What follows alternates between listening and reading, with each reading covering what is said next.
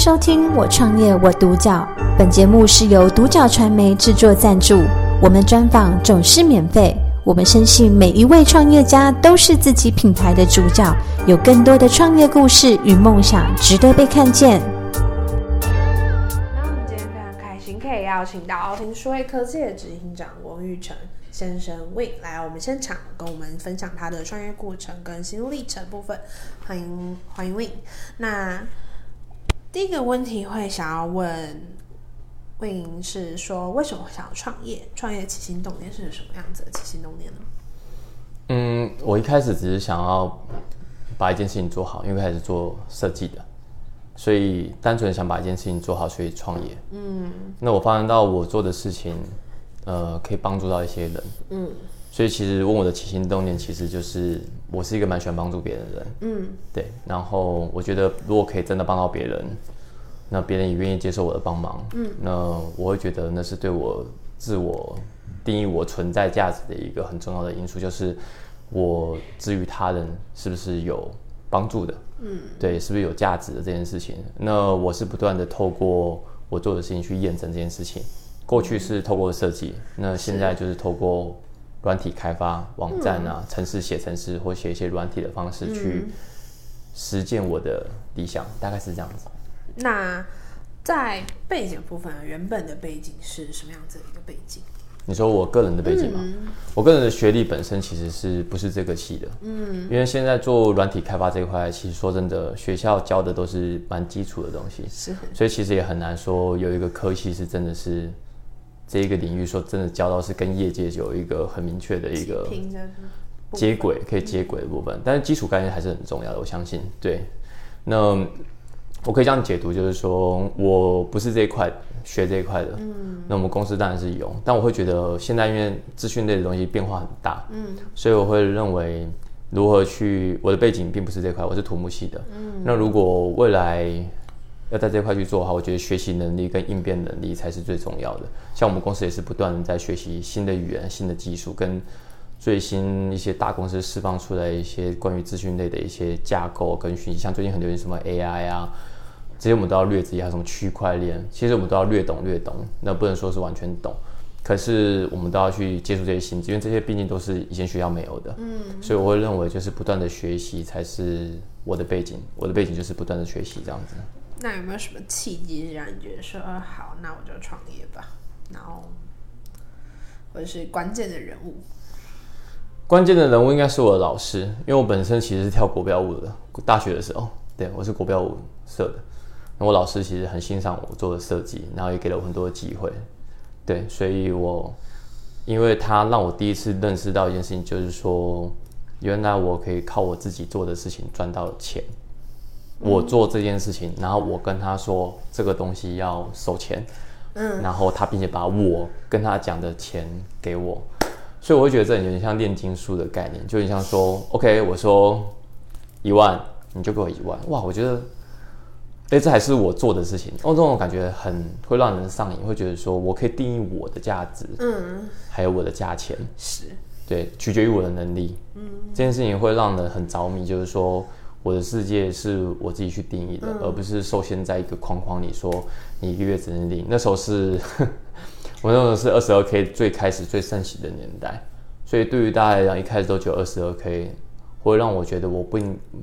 不仅限于此。我认为我可以拥有更多，我想去定义我的价值，这就是我的契机。也感谢我老师给我这个机会。那在奥丁数位科技这样子的品牌公司下面，有没有什么是公司的一些主要特色或者是服务项目呢？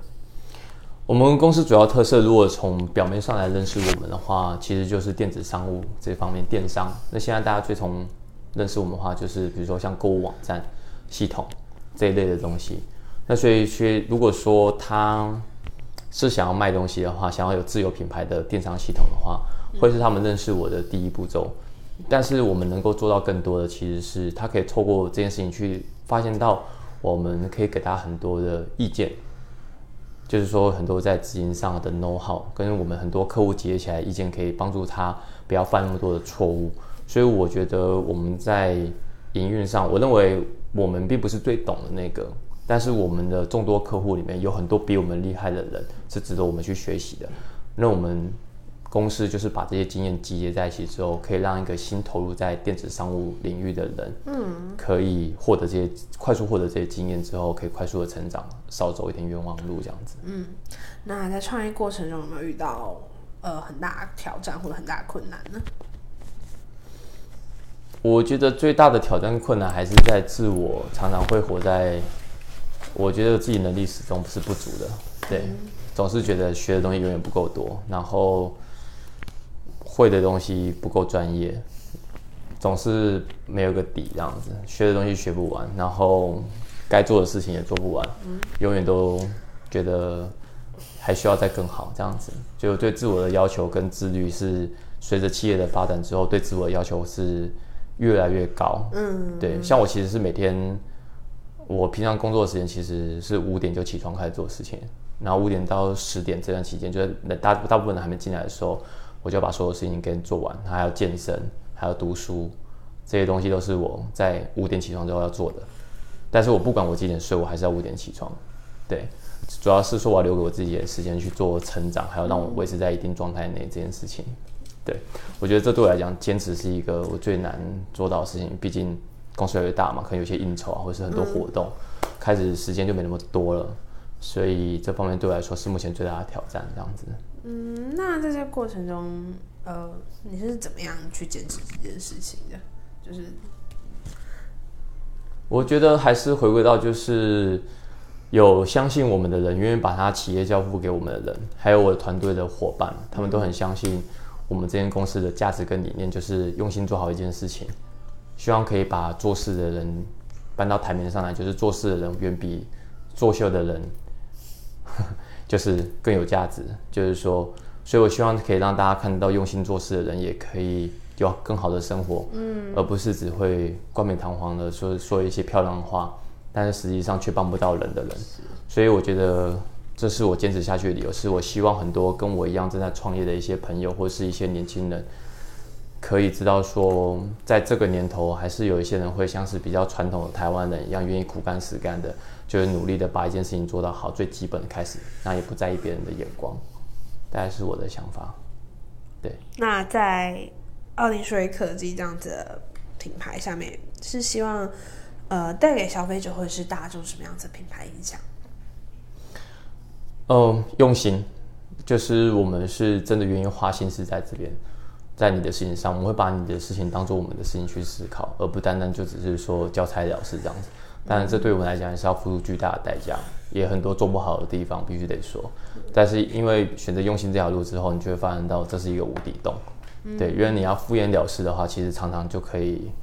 很快结束一件事情。但是如果你要用心的话，它的成本是不计量的。就是你没办法去限制，就是你投入了多少，所以回归到这个点上，就是说，我们还是希望可以用心做好一件事情。嗯，对。那至于能够做到什么地步，就希望我们可以撑下去，也希望可以有更多的人愿意支持我们做这个理念的东西，愿意等我们把好东西交付在他手上，这样子。那在未来的三到五年内，有没有什么是希望公司可以去做的具体计划，或者是执行的目标呢？我们近期的计划的话，其实是希望透过我们的电商系统，可以让更多人广泛去使用到我们的电商系统。那甚至是可以用很低成本的方式，